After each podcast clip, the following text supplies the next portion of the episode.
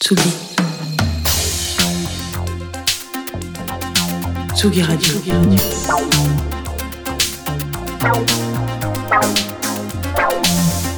Ça part en fave. Jean Fromageau.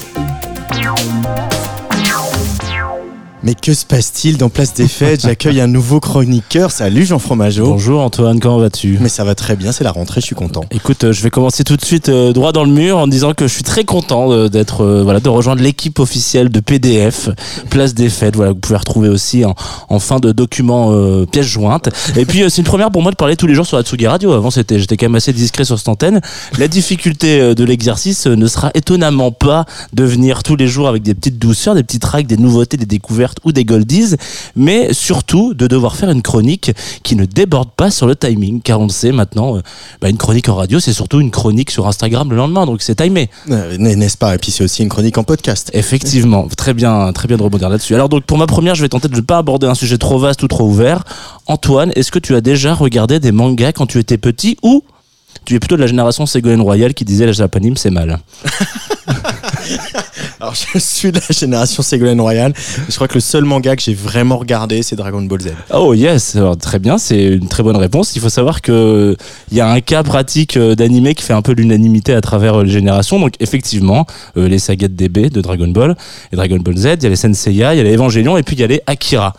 Tout le monde aime Akira et même ceux qui n'aiment pas Akira aiment ne pas aimer le fait d'aimer Akira. Voilà, je me suis un peu paumé dans mon truc, mais voilà, l'histoire, euh, le rythme, le rythme parfait de cette série, le chara design un peu tête d'œuf, presque ringard, les grosses motos, les copains qui gueulent, Tetsuo euh, tout ça, c'est, c'est ce qui compose cet animé, euh, ses forces et faiblesses, tout ça, c'est fait, on fait une sorte de chapelle sixtine de l'animé. Alors évidemment, le manga, euh, il connaît vraiment un succès immense, surtout quand il est adapté en O A V ou en animé, et ce passage à la vidéo ajoute un petit ingrédient un petit peu plus impressionnant.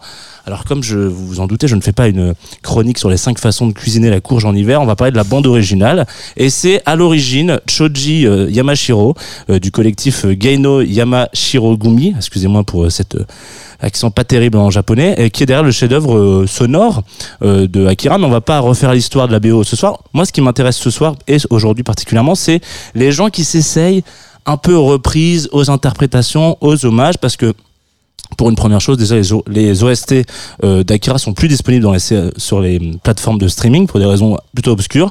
Donc c'est toujours un peu sympa de pouvoir récu- réécouter un peu l'univers sur son téléphone, et cetera. Ou votre baladeur, je sais pas ce que vous utilisez en deux mille vingt-trois. Un Walkman. Un Walkman, voilà exactement. Euh, et puis surtout, c'est une raison un petit peu d'ajouter du peps. Et j'ai utilisé peps en deux mille vingt-trois, comme Walkman. Tu viens de le faire. Euh, à ces titres qui sont à la fois un petit peu, voilà, c'est un peu des, des, des, des Madeleines de Proust, mais pour moi, il manque toujours un petit peu de, il manque toujours un peu du, d'un, d'un kick, d'un gros beat un peu qui manque quand on, on voit toute la team qui monte sur des motos. Je veux pas vous refaire l'image de, de, comment on appelle ça, de, de Akira, mais c'est très, c'est un petit peu un univers un peu techno, quoi, Akira. Et finalement, les bandes originales sont assez, assez cool, mais ça manque un peu euh, de production d'aujourd'hui. Donc, il y a euh, Nathan Micay, à l'époque, euh, qui s'appelle Buana, qui sortait en deux mille seize un excellent album euh, d'héritage de Akira, euh, avec euh, des compos perso, il y a des extraits de dialogue parfois dedans, il y a des bribes de l'œuvre originale de Choji. Euh, tout ça, ça s'appelle Capsule's Pride, qui est publié sur un excellent label de Glasgow, Lucky Me, sur lequel vous pouvez retrouver parfois Nosage Finch, Jack Green, Bauer, et cetera. Et euh, en gros, euh, Nathan, c'est un petit peu pour moi l'occasion de vous parler, enfin je suis passé avec euh, je parle de lui aujourd'hui parce que il y a pas longtemps il a sorti cet été en l'occurrence un album qui s'appelle To The God Named Dream qui a été passé un petit peu inaperçu. Je vous propose qu'on s'écoute un petit extrait de cet album qui est sorti.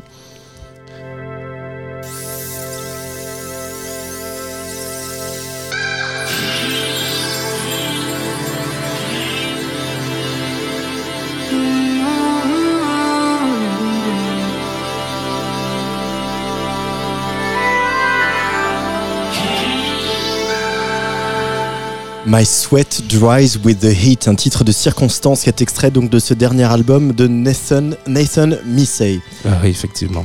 Euh, donc Nathan, en l'occurrence, un petit parcours de D J assez classique. C'est un Canadien qui, bon, euh, on peut le dire, fout un petit peu le seum parce que déjà, il a une plastique quasi parfaite, un studio de musique ultra feng shui. Il est un peu B G, ouais. Ouais, il est un peu B G. Il est en plein milieu de Berlin, euh, avec un studio... Euh, bah je pense que ouais, voilà, bon après on connaît bien hein. Et puis surtout un des D J résidents du Berghain aussi, donc euh, nous on a fait d'autres choix de vie, Antoine, on, a, on, est, on est en plein milieu du parc de la Villa, c'est aussi très mignon, très feng shui, on est aussi pas mal lotis, euh, donc à un moment dans sa carrière qui tombe un peu en plein milieu de la pandémie comme par hasard, euh, Nathan décide de réduire un peu la voilure sur le clubbing.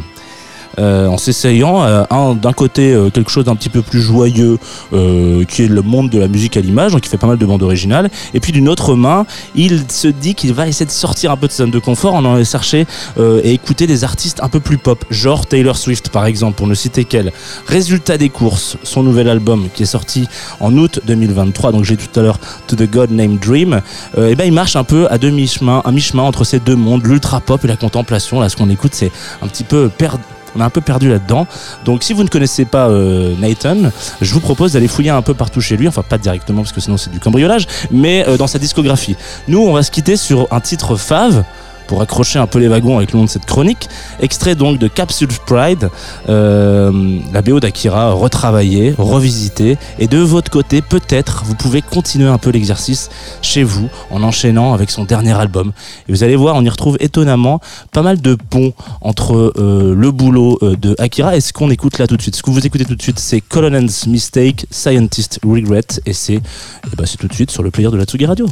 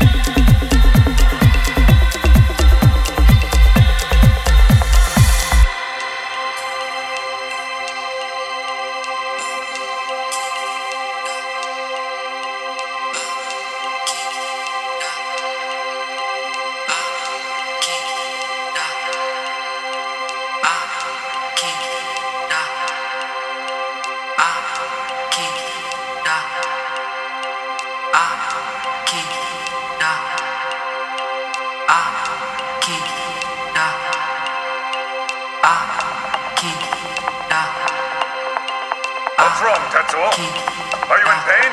Huh? Go back to the lab and get that medicine. Uh, did you hear that? I did hear that.